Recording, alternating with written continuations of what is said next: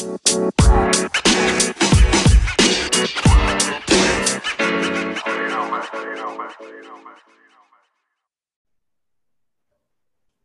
gente! Esse é o Projeto Somar e esse é o primeiro vídeo do projeto com a temática Representações Negras. Uh, meu nome é Priscila, eu sou estudante de História e também sou artista visual. Eu assino com o nome Mãe Bahia, tenho produzido aí é, pinturas, ilustrações e desenhos no geral fazem uns cinco anos.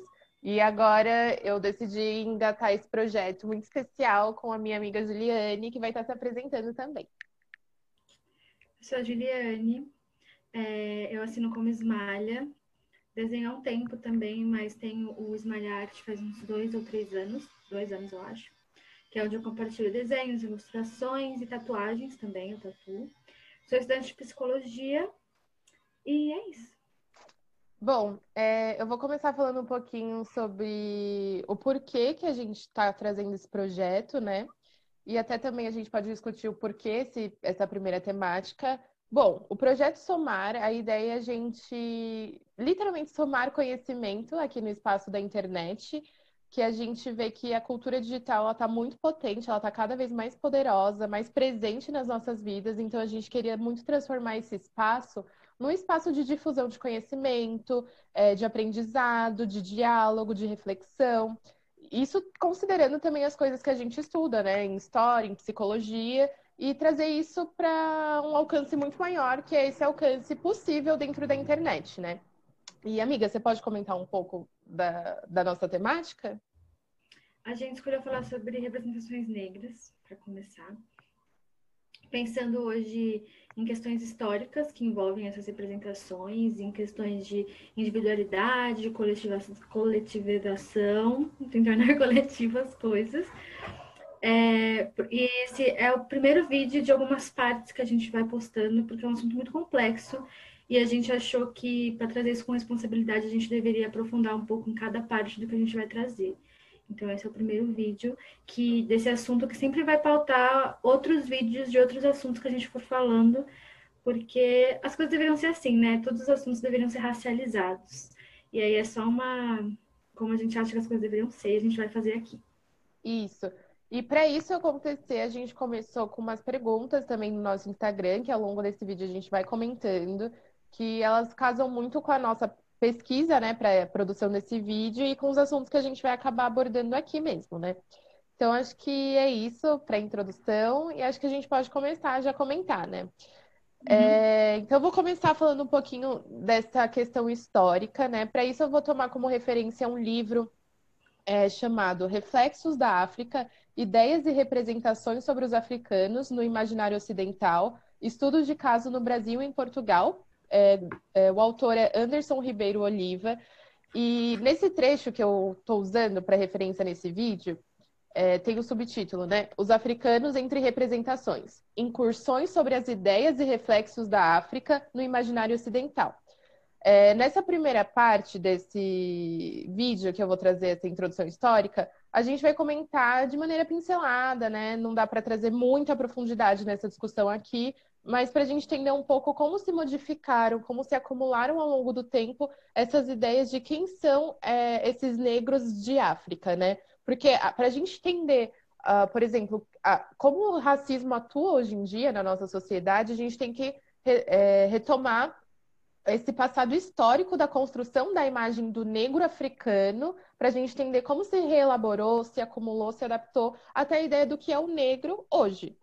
É, esse texto ele passa, ele começa falando um pouco da antiguidade clássica na Grécia e o conhecimento desses povos em relação à, África, né? Então, primeiro que a parte conhecida da África era o norte da África, né? Lembrando que a África é um continente enorme.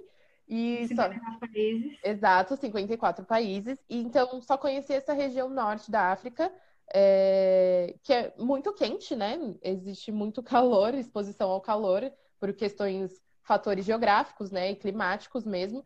Então, essa observação é, grega em relação aos africanos, ela vinha muito pautada nessa diferenciação geográfica e climática. Então, A explicação, por exemplo, da cor da pele, da pele ser mais escura, ela vinha desse fator do calor. Só que, apesar de essa, esse fator não trazer em si é, uma ideia negativa, né, de é, que, por exemplo, é muito associada hoje em dia a, a pele ser escura, é, já existe uma diferenciação de hierarquia. Então, a Grécia se entendia enquanto civilização, entendia sua organização política enquanto ideal, sua organização social enquanto ideal, é, toda a sua organização social mesmo era completa e era o, o modelo. Então, apesar de a pele não caracterizar essa diferenciação de uma maneira tão negativa, o fato de os africanos serem diferentes, não só na pele, mas em organização, é, em língua, em tudo isso, eles já estão à margem do que se entende enquanto civilização.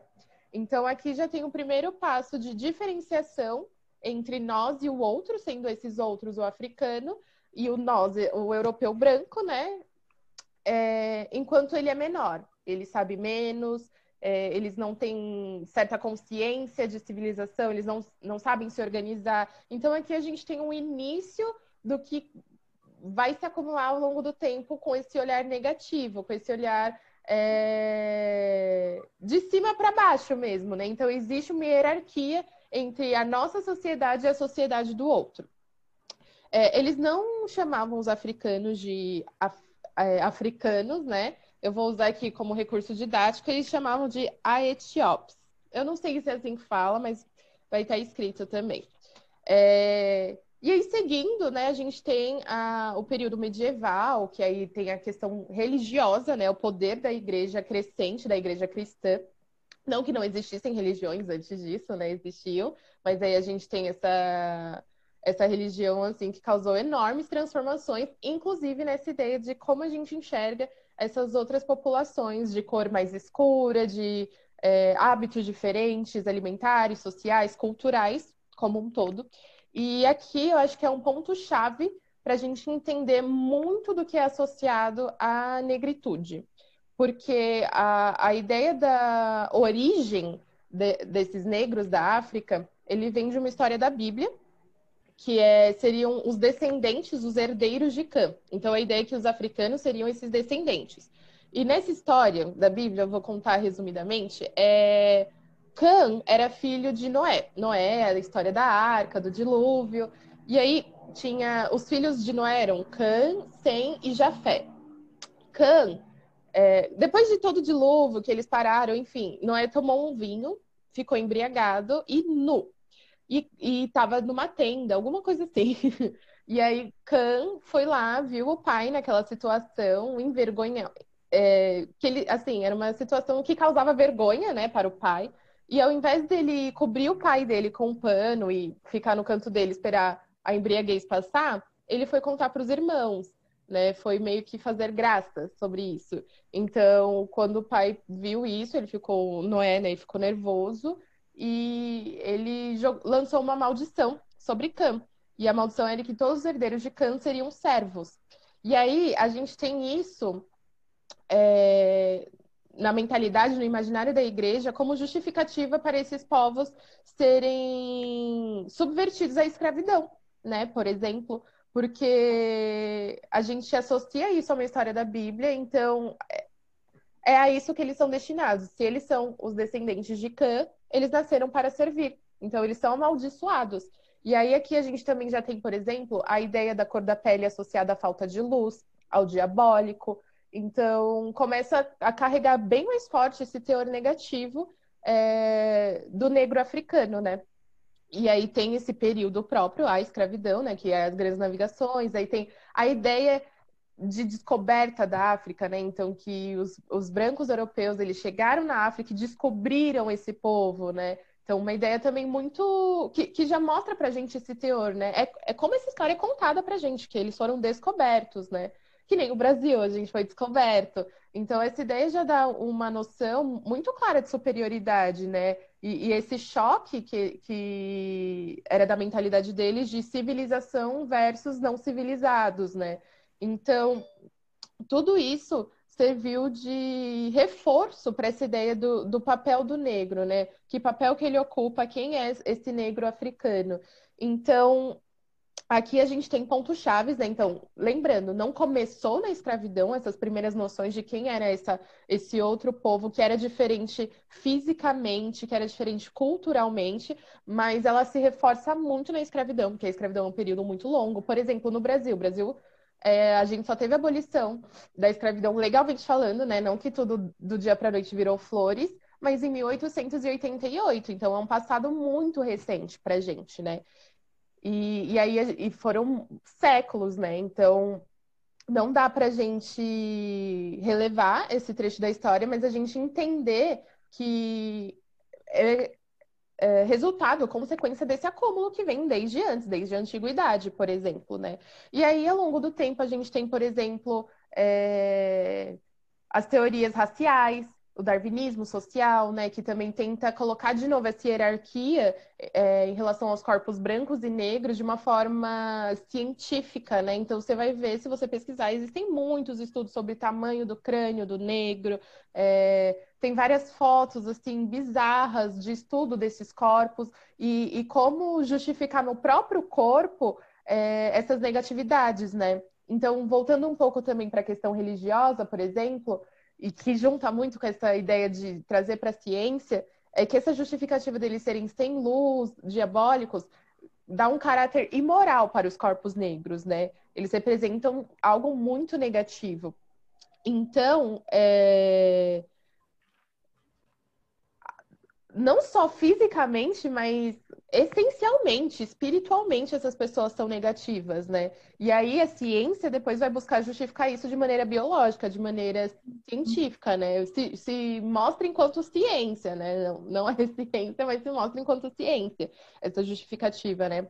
E aí esse autor, ele fala muito, né? O Anderson Olive, ele fala sobre como é, essas representações do, sobre o que são esses negros ao longo do tempo, elas influenciam até hoje a produção negra africana, acadêmica, de se entender no mundo, como eles se posicionam, como eles contam a própria história, é, sem estar envoltos dessas concepções que foram criadas ao longo dos anos, né, ao longo do, dos tempos. Então, é, eu falei de maneira bem resumida, bem curta aqui, se quiserem, posso passar esse texto, né? Que é, é muito interessante, não é longo, e é um texto que deixa bem claro para a gente alguma dessas é, identificações, né? Como eles identificavam o outro e o outro enquanto negativo e nós enquanto positivo, né? Essa coisa de identificar o outro para afirmar a nossa identidade. E, e, e ele, tanto que o autor ele chama isso de espelho invertido, né? Para mostrar isso, que é, se espelha, mas de uma forma de que um é o certo e o outro é o errado, né?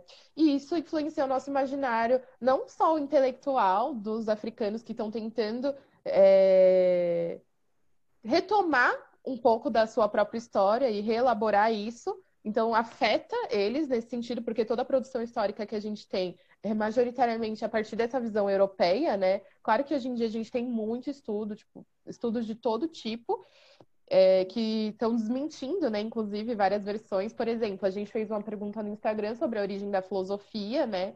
E aí a gente vê que todo mundo responde Grécia, ou até pergunta, é, respostas mais soltas, tipo, na cabeça de quem pensa, mas a gente não, não se dá a possibilidade de imaginar que a filosofia esse pensamento filosófico ele pode ter surgido na África, né? Não uhum. existe nem essa possibilidade na cabeça da, da população comum, né? Só fica muito preso a quem estuda isso, e aí isso não repercute de nenhuma outra forma, né? Então é muito difícil a gente se desprender de coisas que a gente acha que são absolutas e que são a versão real e oficial, por causa de como foi construída essa imagem, né? Porque essa, essa ideia de verdade absoluta é muito ocidental também.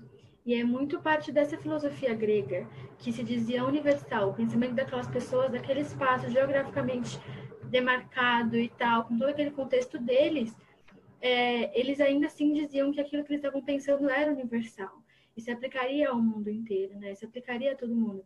E se você falou do espelho invertido, me lembrou que esse livro aqui, eu vou falar muito dele, é Psicologia Social do Racismo, que tem vários artigos de várias, várias pessoas, e elas são tem várias questões psicanalíticas aqui da, da psicologia, e uma delas é sobre como o branco ele projeta no negro algumas coisas, que é um termo psicanalista, né?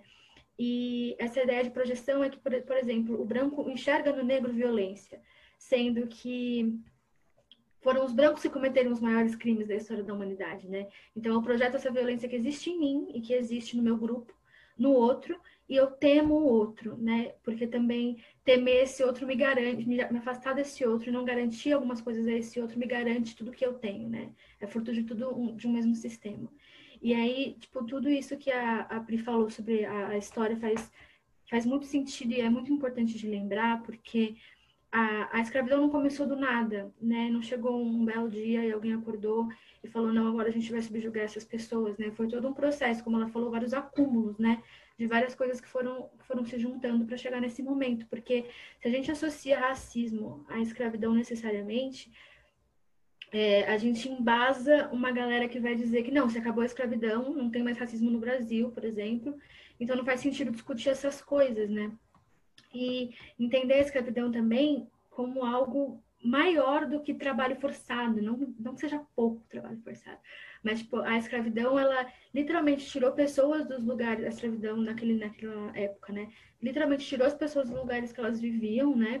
E trouxe elas para um outro lugar e subjugou essas pessoas, animalizou essas pessoas, tirou delas o direito de terem família, o direito de terem nome, né? As pessoas não tinham nome, tirou o direito delas de terem crença, de viverem no espaço que elas tinham nascido Fora a própria língua, né? A própria língua, né?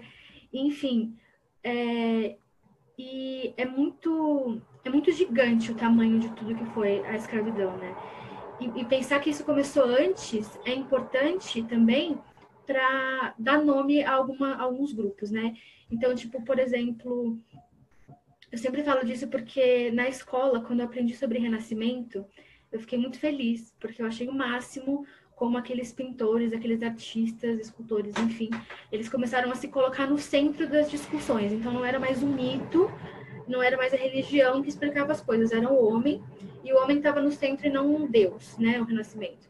E aí eu fiquei muito animada com isso, e aí tem um texto que se chama Renascimento e Descobrimento, eu esqueci de quem que é, mas a gente pode escrever aqui, na, onde for possível. E nesse texto ele vai falar da relação entre o Renascimento e as grandes navegações e como esse homem no centro é, é, o homem europeu, né? De que homem a gente está falando? A gente está falando do homem europeu no centro do mundo. E como isso vai se manifestar em todos os aspectos da vida daquela sociedade na época, até nos mapas mesmo, que a Europa está no centro do mundo e todo o restante é minusclinho, sabe assim e tal. E porque essa ideia de. A filosofia grega, ela é uma filosofia. Porque até as pessoas que disseram na, na, nas perguntas, até as pessoas que falaram, não.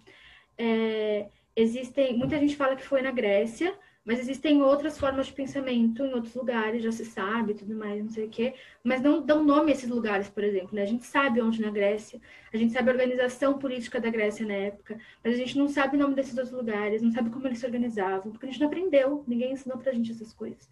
E a filosofia grega, ela tem um, um, um caráter de universalizar o próprio discurso e de dizer que aquilo que eles estão falando se aplica a tudo, né? E se aplica a todos, e que inclusive os filósofos precisam ser as pessoas que é, governam, né? Tem essa fita também dos filósofos de serem que o, o, as decisões políticas precisam ser tomadas por esses filósofos. E isso é problemático porque não porque existem várias filosofias ou porque existem várias culturas, mas porque no Ocidente, na Europa, nesse contexto, essas culturas são hierarquizadas. E a filosofia grega, especificamente, né, que é a que eu estou falando, ela não é que ela não conhecia outros povos, até porque tem registros de filósofos gregos que iam para o Egito, por exemplo, estudar. E, é, mas é porque eles não acreditam esses povos, né? Eles não, não falam que houve essa relação e que houve essa troca. E aí, por exemplo, é o Heráclito, o Heráclito, o Heráclito que fala do devir, né? O tornar-se, vir a ser, enfim, as transformações pelas quais as coisas passam que é um conceito que já existia no Egito, que com o nome de Keper, é, Keper, e que só foi uma cópia na Grécia, mas que nunca foi acreditada a essas pessoas. Eu mesmo nunca tinha ouvido falar do Keper até há um mês atrás, sabe? E foi inspirado nisso. Então, várias coisas que a gente atribui à Grécia não surgiram nela, né? É, eu lembro da bússola também, que é uma, um instrumento que foi dado como italiano, mas que surgiu na China, por exemplo. A gente está falando só de, de África também necessariamente, mas do Oriente como um todo, sendo completamente Sim. desconsiderado na construção do conhecimento que a gente tem hoje, gente... sendo que eles foram muito importantes, né? Sim, não, se a gente for pensar também o resgate é, antes das grandes navegações dos conhecimentos matemáticos, ele foi muito dado pelos mouros, né, os muçulmanos. Então, mas toda, toda essa parte é muito apagada, né? Toda essa contribuição que não seja branca, europeia, ela é desconsiderada. É como se eles surgissem com todas as respostas, né? Eles, enfim, são, são. Acho que a ideia também, pensando na religião, né? Povos inspirados por Deus. Acabou. Não, não existe nenhuma contribuição de nenhuma outra população, né? E aí, por exemplo, essa associação do negro ao diabólico, quando você fala que o negro é associado à violência, vem muito disso também, né? Você traduz simbolicamente as características desse povo para tudo que é negativo, tudo que é ruim, né? Foram um, foi um povo extremamente violentado e ainda assim hoje ele é acusado de violento, né? E é muito algo que as pessoas não questionam, né? É, ou, ou só param no tempo, que nem você falou, ah, mas foi escravidão e a escravidão acabou, né? E assim, acho que hoje a gente, inclusive, pode pensar que é, é, essa escravidão sofreu uma certa manutenção, né? Porque acabar, acabar, não acabou. Porque se a gente for fazer uma pesquisa, e pesquisa mesmo, numérica, é, das populações brancas e populações negras nesses países escravocratas, assim, Existe um abismo social absurdo. É, a gente vai discutir isso mais para frente, mas questão de população carcerária, entende? É, tem total a ver com a história da escravidão e a história da igreja. Então, é muito importante que a gente faça esse estudo, que a gente questione em todos os espaços, né? Porque você que é uma pessoa branca, se você não faz esse esforço mínimo de estudar, de pesquisar, você não vai conseguir enxergar as sutilezas, as nuances do racismo hoje em dia, que tem total a ver com essa história, né? Então, você entender que, por exemplo, é, essa simbologia do que é o negro, sabe? Essas associações é, do negro ao violento, ao agressiva, ela tem origem histórica, né? Ela tá lá atrás. Então, você precisa estudar isso, você precisa entender como que isso afeta as populações negras hoje em dia, né? E tem que ser um esforço, porque as pessoas negras, elas sempre sabem como isso afeta elas, elas vivem diariamente isso, literalmente, na pele, né?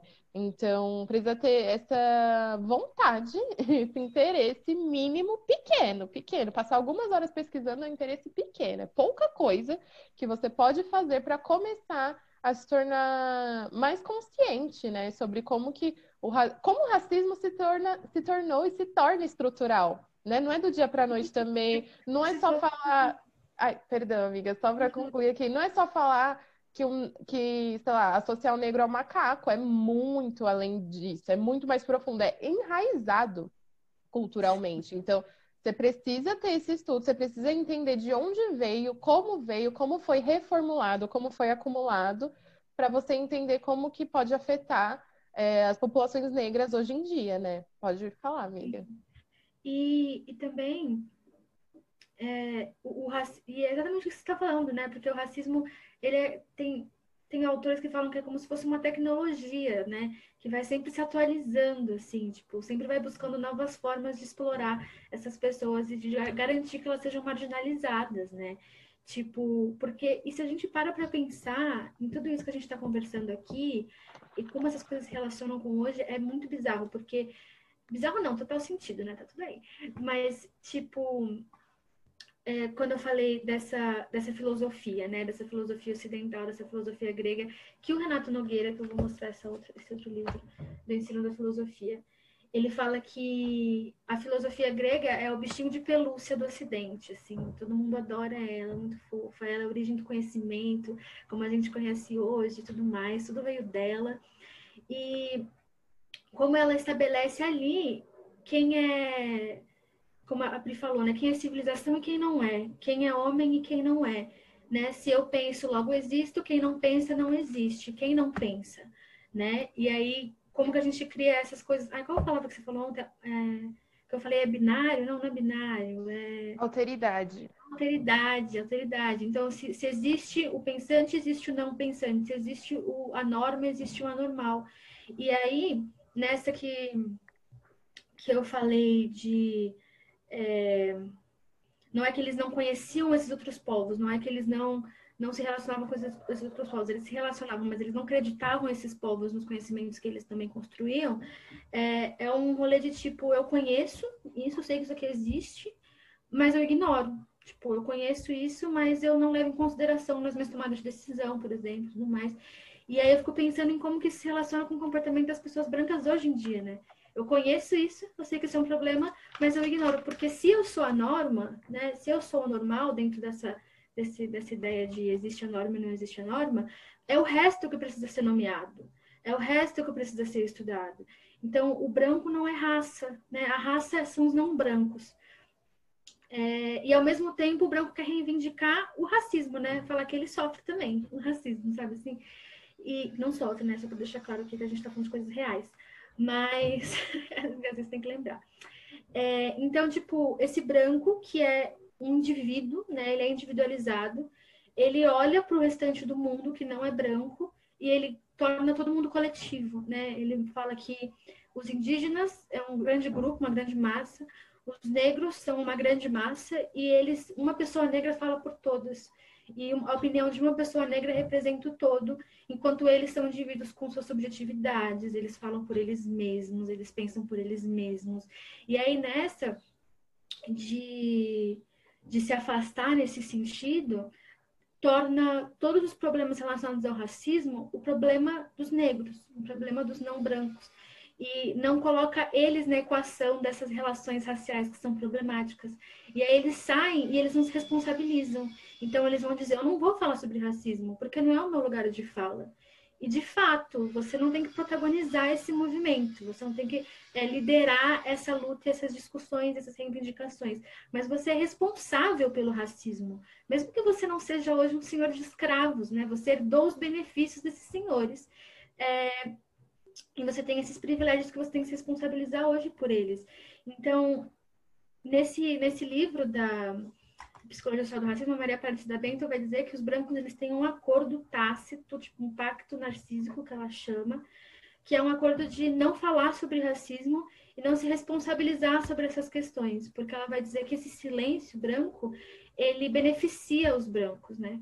Então, em termos simbólicos e em termos concretos. Simbólicos no sentido de ter o seu grupo sempre associado a coisas positivas e como que isso vai te beneficiar concretamente, por exemplo, conseguindo um trabalho sem ter que mudar o seu cabelo, por exemplo, sabe?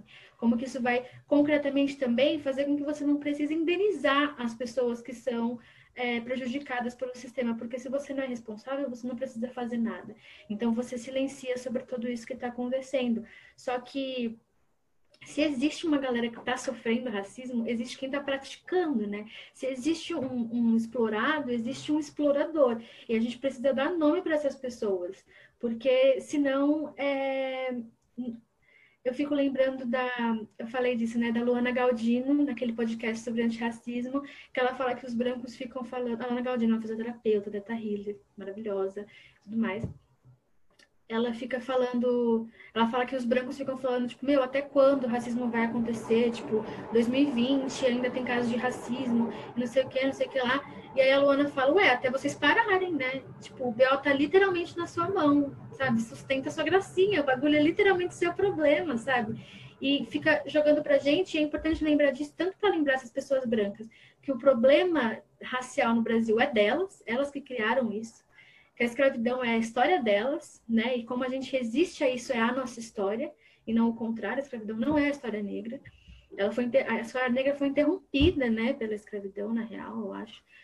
E, e pensar para as pessoas negras também não se, não sustentarem esse BO de eu preciso resolver o problema do racismo sozinho aqui no, no meu trabalho sem considerar todas essas estruturas que estão colocadas e todas essas outras pessoas que deveriam estar se responsabilizando sobre isso e não sobrecarregando nesse contexto todo também, né? Tipo, entendendo que eles também deveriam estar tomando atitude sobre isso. Porque quando a gente fala sobre eu falo disso com a Pri, né? Quando a gente sai com os nossos amigos negros, não tem um rolê que a gente não fale sobre racismo. Mas que não parece ser uma, uma realidade quando pessoas brancas saem para se encontrar, sabe? Porque não é uma questão que diz respeito a elas diretamente, elas acham. Sendo que se existe o racismo, existe quem pratica, né? Existe quem faz isso. E tem a. Nesse mesmo texto aqui, eu vou parar, amiga, tô falando muito. Nesse mesmo tá texto aqui, ela fala do Florestan, sempre esqueço o nome dele, Priscila. Fernandes. Fernandes, Florestan Fernandes. Ele, em que ele fala sobre como a escravidão gerou deformações na identidade, na construção da identidade das pessoas negras. E aí ele vai falar sobre como tudo isso prejudicou as pessoas negras. E aí a Maria Aparecida Bento vai dizer que, de fato, existe esse, esse prejuízo e a gente não pode ignorar como que o racismo e tudo mais age para com as pessoas negras, mas a gente também tem que levar em consideração quem fez tudo isso, né? Então, tipo, é, realmente a escravidão gerou toda essa deformação, mas e a deformação moral e ética que pressupõe você escravizar um grupo de pessoas e você se omitir frente a todos esses processos que acontecem com esse grupo de pessoas? Também não é uma deformação moral e ética que a gente precisa levar em consideração, sabe? Sim. É, eu fico pensando na nossa na enquete que a gente fez sobre você conhece alguém racista? Né? Acho que a gente pode falar dessas, dessas perguntas que a gente fez, né? Você conhece alguém racista e você é racista. Então, a maioria das pessoas conhecem alguém racista, mas a maioria das pessoas não se dizem racistas, sabe? Tipo, a conta não bate, não tá fechando. Se existe quem é racista, é, se existe racismo, existe quem é racista. E cadê essas pessoas, então? Que elas não se colocam e elas não se assumem enquanto pessoas que reproduzem é, ideias que são estruturais e que são responsáveis também pela manutenção de tudo isso. Sim. É, acho que é, é, isso, amiga. Você, aquelas, né? Tô sem palavras. Você falou tudo, lindíssima. E só retomar essa questão, né, de que a partir do momento que você define o outro, você define a si mesmo, né? E. E, se... e é isso, pensando hoje em dia, né? Se você, pessoa branca, você fala que você conhece alguém racista, mas você não se coloca enquanto parte do problema dentro do racismo, enquanto alguém racista, mesmo quando você não quer, mesmo pensando que está buscando se desconstruir, mas quando você não se coloca como parte do problema, você se torna mais ainda parte do problema, porque se você não se enxerga como é, beneficiário é, dos privilégios brancos, então você não consegue se enxergar enquanto alguém que tem que somar na luta, que tem que atuar sobre os meios de é, ser antirracista, né? Ser antirracista não é só colocar imagem preta no Instagram, entende? É, é, é, realmente questionar nos espaços onde estão as pessoas negras, porque, como a Ju disse, né?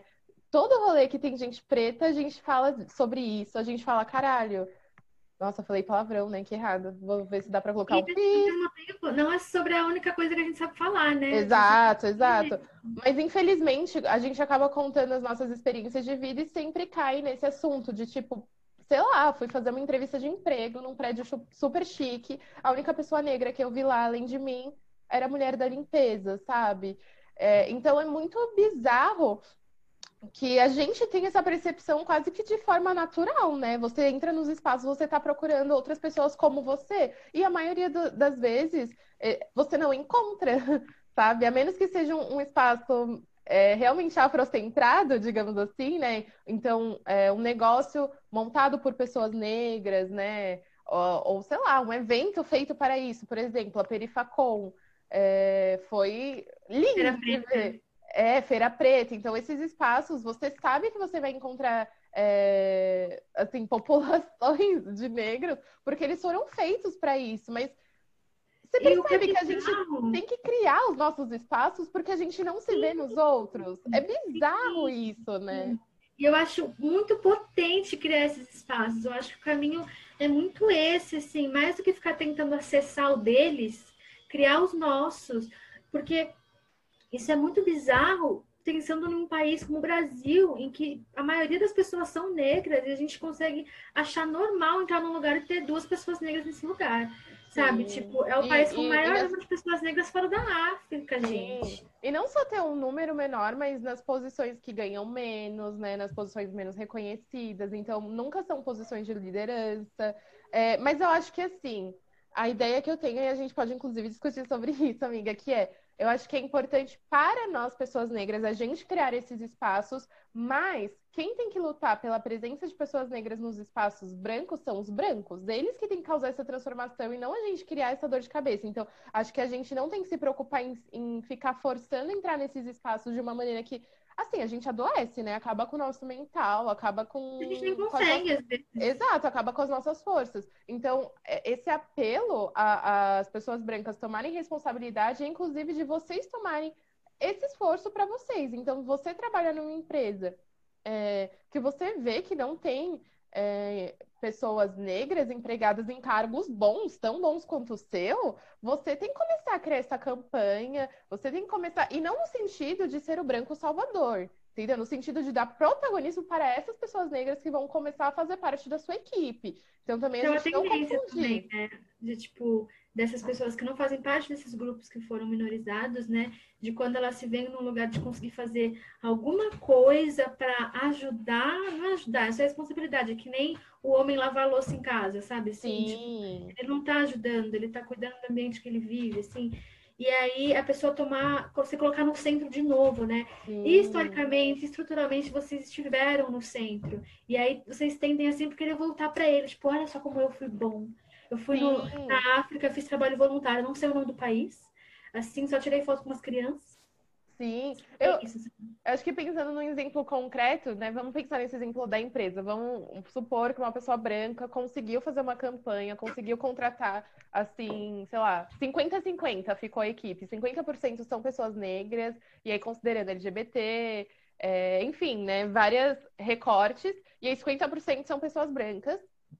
E só que aí, quando a gente for falar dessa campanha do, sobre esse, essa empresa, por exemplo, a gente não fazer a campanha sobre a pessoa que fez a campanha acontecer, falar sobre as pessoas que foram inseridas. Elas são protagonistas agora. Então, um exemplo concreto para você entender como você fugir desse protagonismo. Então, se você conseguiu fazer essa campanha, que ótimo, que legal entendeu? Só que agora não é a vez das... Exato, não fez mais sua obrigação, mas fico feliz de ver que ainda fez alguma coisa, mas agora não é mais sobre você, então não é para você sair em reportagem, não é para você sair nas fotografias, não é para você sair, tipo, não, mas a ideia foi minha. É isso, Nunca não fez mais o... você, né? Exato, não fez mais do que sua obrigação. Então agora, na verdade, a... e para vocês verem como a mídia tem um papel muito importante nisso, né? Então, ao invés da gente focar em quem teve a ideia, em quem promoveu essa ação, a gente tem que focar em quem foi incluído pela ação. Quem são essas pessoas que antes não estavam sendo vistas e agora estão sendo reconhecidas? Vamos ouvir a história delas, vamos saber quem são essas pessoas, porque agora é sobre elas. E não sobre quem fez isso acontecer, gente. Ah, mas eu não vou ser é, valorizado pela minha ideia. Querido, você está sendo beneficiado diariamente pelo, seu, é, pelo privilégio branco, sabe? Pela sua branquitude. Então, tipo assim, não é ter uma ideia sua sem a sua assinatura ali que vai acabar com a sua vida, entende? E se, tipo, se você está fazendo isso para ter sua ideia valorizada, é, isso São te incomoda, erradas, né? é interessante pensar por que, que você fez isso então, né? Foi realmente pela inclusão dessas pessoas ou foi por esse reconhecimento que você precisa de alguma coisa que você está precisando suprir, que você quer enfim, usar isso como uma forma, sabe? Psicólogo, amiga, psicólogo, é isso que você precisa, né? Não dá para você ficar, sabe? De terapia, bebê. É, não dá. Então, acho que, enfim, a gente trouxe umas ideias bem legais para esse vídeo não ficar muito longo. Acho que a gente pode ir fechando, a gente pode ir trazendo de volta Sim. algumas coisinhas. Mas acho legal a gente ir fechando falando das perguntas que a gente levou para o Instagram, né? É, a gente teve aqui, comentou um pouco ao longo do texto, que é onde surgiu a filosofia, né? E como a gente já comentou, essa ideia vem muito do espaço europeu e não é mesmo quando se fala que surgiu na cabeça de quem pensa, quando a gente questiona, tá, mas é quando você imagina essa pessoa, ela é branca ou ela é negra, né? Quem tá uhum. pensando. Então também é complicado. Então acho que a gente pode ir para a próxima, né? A gente fez perguntas sobre ensino de África nas escolas, né? Então quem já teve e considerando mais ou menos 100 visualizações no Stories, a gente teve 58 respostas. Oito foram sim e 50 não. Então, é bem bizarro da gente perceber que existe uma lei, né? Existe uma lei que é para ter ensino de história da África para além da escravidão nas escolas. E as pessoas ainda não têm ensino de África, né? Então, o que a gente conhece de história da África é a escravidão. E é muito bizarro, né? Porque hoje a gente já entende que a gente não chama é, esses negros de escravos. A gente fala que eles foram escravizados, porque é essa condição que fizeram deles, e não que eles nasceram, como diria a história bíblica, para ser servos, né? Não, isso não existe. Na verdade, é, eles foram subjugados, eles foram tornados escravos, né? Então, é, e, é, e é... também chama para quem escravizou, né? Exato. Se eles são escravos, eles são escravos, mas se eles são escravizados, alguém foi responsável por essa escravidão. Exato. E aí, é doido que no fim a gente traz essa lente muito reducionista sobre o que é história negra e africana, porque a gente só considera a escravidão. Então, também, se você for pensar que o ensino de África, né, de história da África, é, é, obrigatório, apesar de não ser aplicado, a gente deveria estudar também o que, que foi antes da escravidão, né?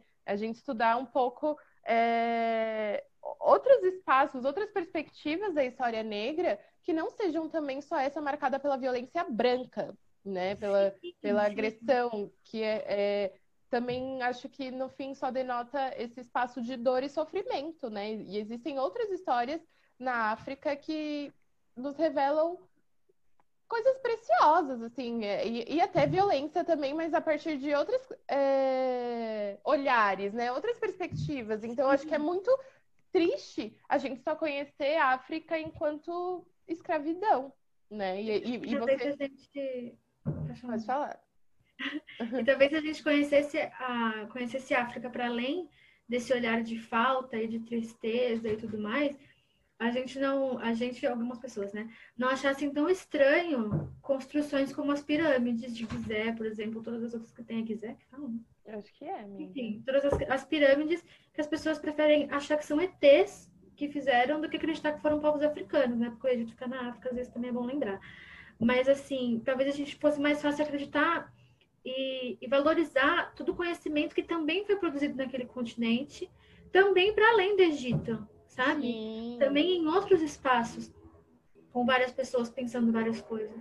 Sim, total. E é isso, né? Acho que o apelo desse vídeo, para além da gente trazer um pouco esse, de maneira resumida, né? Essa coisa histórica, essa coisa psicológica, como que afeta socialmente é, até hoje em dia, né? As populações negras é você se responsabilizar, você branco, se responsabilizar e ir atrás de informação, ir atrás de estudo, que nem é, eu comentei, né? Esse texto eu posso liberar para quem tiver interesse. É algo que eu quero, né? O projeto Somar é sobre isso, é sobre a gente difundir. Mas é que assim, você também tem que ter um mínimo de esforço, né? De buscar, porque toda vez também as pessoas negras têm que dar tudo de mão beijada, sabe? Tudo pronto, mastigado e, assim, às vezes as pessoas brancas nem leem, nem se informam. É, aquilo que você falou, né, da... Os negros, eles são um grupo. Os brancos são indivíduos, então eles têm suas subjetividades, eles têm suas questões próprias, mas os negros, eles são um grupo. Então, você, por exemplo, acha que assistiu um vídeo no YouTube de uma pessoa negra falando sobre questões raciais, pronto, já sei tudo. Não, é, você tem que, que buscar vários materiais, inclusive materiais que se confrontam. É assim que a gente estuda, você tem que buscar de vários espaços, ler bastante sobre isso, entendeu? Não é só falar, ai, assistir um vídeo, acabou. Inclusive esse, esse vídeo ele pode ser confrontado, ele pode ser questionado, ele pode ser é, trazido para o debate, né? Pelo amor de Deus, gente, debate a partir de estudo, com fontes. Não vem falar que recebeu mensagem do Zap, que aí eu nem olho. Mas, é, enfim, estudar, estudar. E é, o, estudar, assim, é o, o pequeno, assim, o passinho mais simples que você pode fazer, a coisa mais boba, né? Que aí, depois que você estudar, que você vai poder realmente tomar ação, você vai se tornar mais consciente. E acho que a gente pode entrar agora na discussão é, da questão do quem, quem é responsável pelo racismo, né? A gente faz essa pergunta e as pessoas ficam meio, ai, os senhores de escravo, hum, não sei. As únicas pessoas. Tantas respostas possíveis. É, as pessoas ficam, nossa, quando eu paro para pensar nisso, eu vejo que tem tantas possibilidades e no fim não responde nada, né? E aí, se você for ver, quem responde isso, assim, com nomes, são as pessoas negras. As pessoas negras que responderam no Instagram essa questão, essa questão da caixinha, falaram brancos, militares, pessoas brancas, sabe? Então, trouxeram pro para os responsáveis mesmo. A gente precisa responsabilizar. E a gente concreta também, né? Não ficou aqui no imaginário, nossa é, sociedade. É, a sociedade. Não, gente, são as pessoas brancas, como a gente disse, né? Se tem o explorado, existe o explorador. E mais que isso, as instituições também. As instituições têm um papel muito pesado na manutenção, na reformulação desse racismo. Como a Ju comentou, que é tipo uma tecnologia é, que vai se adaptando, vai trazendo novidades, né? Vai é, incluindo novas formas de se explorar os corpos negros, né? De, psicologicamente, fisicamente, enfim, de todas as formas possíveis. Isso também está muito nas instituições, né? Está muito nos espaços grandes mesmo. E aí, quando a gente coloca aqui os militares, a instituição é, militar, polícia, né, ela é muito forte nisso, né? Ela trabalha muito forte na manutenção do racismo, que nem a gente comentou que vai trazer para um próximo vídeo a questão carcerária, né, em si. E, enfim, quer comentar alguma coisa sobre essa, amiga, dos responsáveis? Acho que não, amiga, acho que você falou tudo. Ok. É, e aí, por fim, acho que a gente pode trazer as últimas perguntas que a gente levantou no Instagram foram a que, em mim, principalmente, causou muito desconforto de promover essa enquete, porque, assim, é muito doido que eu achei que a gente estava sendo possivelmente agressiva de fazer essas perguntas, e como essas pessoas que são nossos seguidores, né, considerando que somos artistas, estamos lá fazendo várias ilustrações bonitinhas, né? E aí do nada chega a pergunta assim, né? A primeira pergunta foi: você conhece alguém racista? Que a gente já comentou, né? E é, aí né? Sim, um monte de gentinhas que a, a, já foi preocupante assim as pessoas que falaram que não. Porque Como não? É, assim, eu acho muito bizarro você não conhecer alguém racista, porque, sei lá, né, gente? Sei lá, eu acho, eu acho muito improvável. Improvável. Principalmente se você é uma pessoa branca, cheia de amigos brancos. Eu acho, acho bem provável. É. Talvez você é. não esteja vendo, e isso já é problemático. É. Ah, Mas, assim, ah. Não, que a gente também colocou a, conver... a questão de se você conversa questões raciais com seus amigos brancos, e aí, sei lá, 99% sim, né? Tipo, era um número absurdo de pessoas que conversam sobre raça com seus amigos brancos e aí talvez não conheça amigos racistas. Esquisito também, né? Tipo, essas conversas elas se dão com pessoas que conversam, que tipo, concordam com você, tipo, na mesa com a galera da sua universidade, ou você realmente confronta alguém que é, seja da sua família, ou até um amigo mesmo, que quando ele fala alguma coisa racista, é tipo uma ou ele tem uma atitude racista. É só uma conversa de tipo, putz, racismo é foda no rolê, ou uma questão de atitude transformadora mesmo, tipo, eu não Sim. vou mais permitir que isso aconteça. Inclusive de estudo, né? Você tá dando material para essas pessoas falando, não, então você tem que ler, você, tipo, parar de esperar que as pessoas negras sempre tenham que dar isso para vocês. Vocês podem correr atrás e podem difundir também esse tipo de conhecimento, né? E aí a, a última pediram muito muita referência de texto, amiga, de filme, de livro, essas coisas para ler sobre? Algumas pessoas me pediram, assim, aí eu falei, olha, eu vou fazer o vídeo, vamos falar sobre isso, você pesquisa, e se alguns você não achar, eu posso te liberar, mas primeiro eu vou deixar você fazer o trabalho de pesquisa, né, que... Vamos lá, gente, não é difícil. Não, Google, é. Google, gente, é a maior ferramenta de pesquisa sabe? Muito possível. E aí a pergunta final, que é o desconforto que me causou, foi: você é racista? E aí eu achei que eu estava sendo agressiva lançando esse tipo de pergunta no meu Instagram, sendo que o racismo que, que é agressivo, né? O racismo que é violento, e eu estava preocupada de as pessoas brancas, coitadas delas, se sentirem magoadas por receberem essa pergunta, considerando que, por exemplo, né, a maior parte das pessoas que nos seguem são pessoas que estão em desconstrução, né? São pessoas que é, estão em espaços de muita reflexão, muito diálogo, o que não exclui a possibilidade delas serem racistas, porque assim, por serem brancas, beneficiárias do privilégio branco, de, to de todo esse privilégio histórico, é, apesar de você estar tá super desconstruído, você é, ainda está inserido nessa lógica hierárquica de quem é o branco e quem é o negro. Então, e você ainda pode não questionar em muitos espaços essa questão. E sendo assim, você, mesmo quando não quer, mesmo quando você não pretende, você sim tem ações racistas e você só pode se é, nomear e se intitular antirracista a partir do momento que você reconhece que você é parte desse problema. Que você tem inserido nesse problema. Que você. Você é responsável por esse problema. Exatamente, amiga, tirou as palavras da minha boca. A gente devia ter falado juntas uníssono.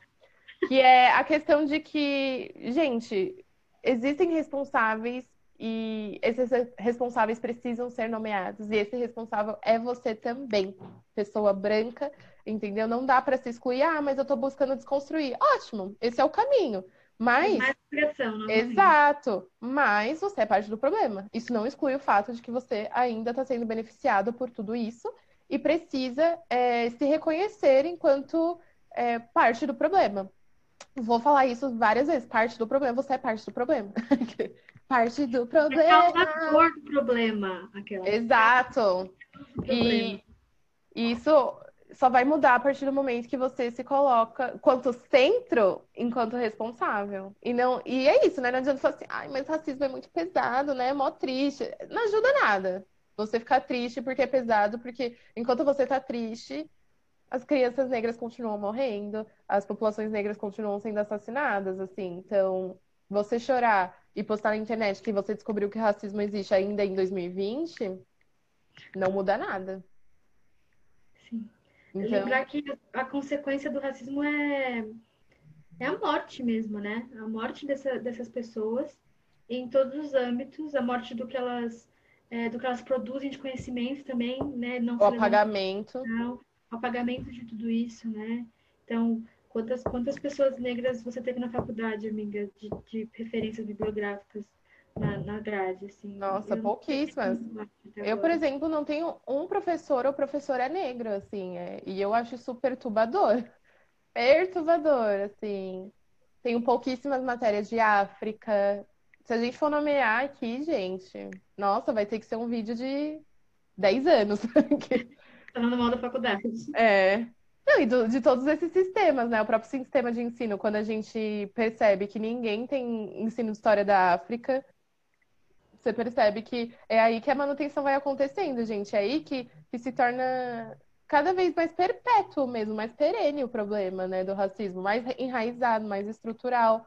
Por causa disso, gente, são, é, tá aparelhado aí. Se você não questiona as instituições, se você não questiona suas ações individuais, então tem que ser em todos os caminhos, né? Não adianta só falar, ai, não, tá bom, então se eu sou racista, eu vou parar de ser porque agora eu sou desconstruída. Acabou. Ah, racista. Não, você tem que questionar as instituições também, porque elas têm um, um alcance muito grande, muito grande. É, você tem que questionar na, na, internet, as redes sociais têm um grande, alcance muito grande, entendeu? E não você se colocar como protagonista, falar, ah, então hoje eu vou falar sobre racismo. Não, gente, é, divulga material, divulga conhecimento, sabe? É, divulgação, faz campanha e para colocar essas pessoas como protagonistas e, e, se apagar um pouquinho, gente. Vocês têm que descer um pouquinho do pedestal. Sobre divulgar, divulgar conhecimento, divulgar essas pessoas, estude essas pessoas antes de divulgar, né? Conheça essas pessoas antes de divulgar. Quando rolou toda a fita do George Floyd, teve gente que não me seguia, que eu nunca vi na minha vida, que nunca ajudou em nada, compartilhando meu perfil, assim, eu fiquei apavorada, não conhecia a pessoa e compartilhando sobre ah, artistas negros que você precisa conhecer. Tipo, nem você me conhece, o que você está indicando? Exato. Tipo, na verdade, você... Sim, na verdade, isso é uma grande falta de respeito com a nossa subjetividade, com a nossa individualidade, né? Que você não se preocupa com a nossa produção, você só se preocupa com o fato de são pessoas negras ou não, e se são, beleza. fazendo alguma coisa, né? Porque é sobre mostrar, não é sobre. Exato. Não, você ah, gente. essas pessoas de verdade, né? Você vai expor lá uma galera que você nem segue, você nem acompanha, você nem compra, você não faz Sim. nada. É, então, a, a, grande questão do blackout, da imagem preta, no feed foi sobre mostrar indignação, mas e ação, gente? Que ação que vocês estão mostrando? Eu prefiro que. Eu prefiro, gente, não saber que vocês estão fazendo nada sobre o racismo enquanto vocês estão fazendo algo, sabe? Tipo, eu prefiro que você nem nomeie que você tá, tipo, fazendo vários corres, mas você está, do que você ficar mostrando pra eu falar, ai, essa pessoa, né? Parabéns. Outra coisa, né? a gente tem que parar de dar parabéns para vocês que não estão fazendo assim, mais do que obrigação. Pelo amor de Deus. Sabe? Parabéns é pra gente que tem que aturar tudo isso sem surtar. Pelo amor de Deus. Essa é parte difícil.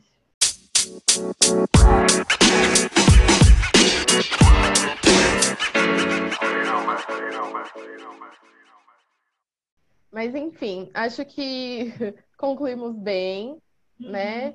Se ficou alguma dúvida, se ficou algum, alguma ponta solta, enfim, qualquer questão, se ficou alguma curiosidade, que quer que seja, você pode é, entrar em contato com a gente pelo Instagram, que a gente vai deixar os links, né? E, enfim, espero que tenha sido valioso essa, essa conversa, que ela, que vocês se sintam responsáveis e que vocês comecem a tomar atitudes é, se colocando nessa equação do problema das questões de representações negras em todos os espaços. Esse vídeo vai contar com mais algumas é, reflexões interessantes que não couberam aqui. E é isso. Obrigada por assistir. O que mais, amiga? Beijo, princesa. Tchau, gente. E acompanha nosso trabalho, gente, né? Isso é legal. A gente produz é, reflexões através da arte também, diálogos através da arte. Então, acompanha nosso trabalho é, sinceramente, de coração, vai lá ver, vai, vai entender. Se tiver alguma dúvida também sobre o nosso trabalho, a Ju que tatua também vai perguntar, vai descobrir mais. E estamos aí. É isso. É isso. Beijo. Beijo.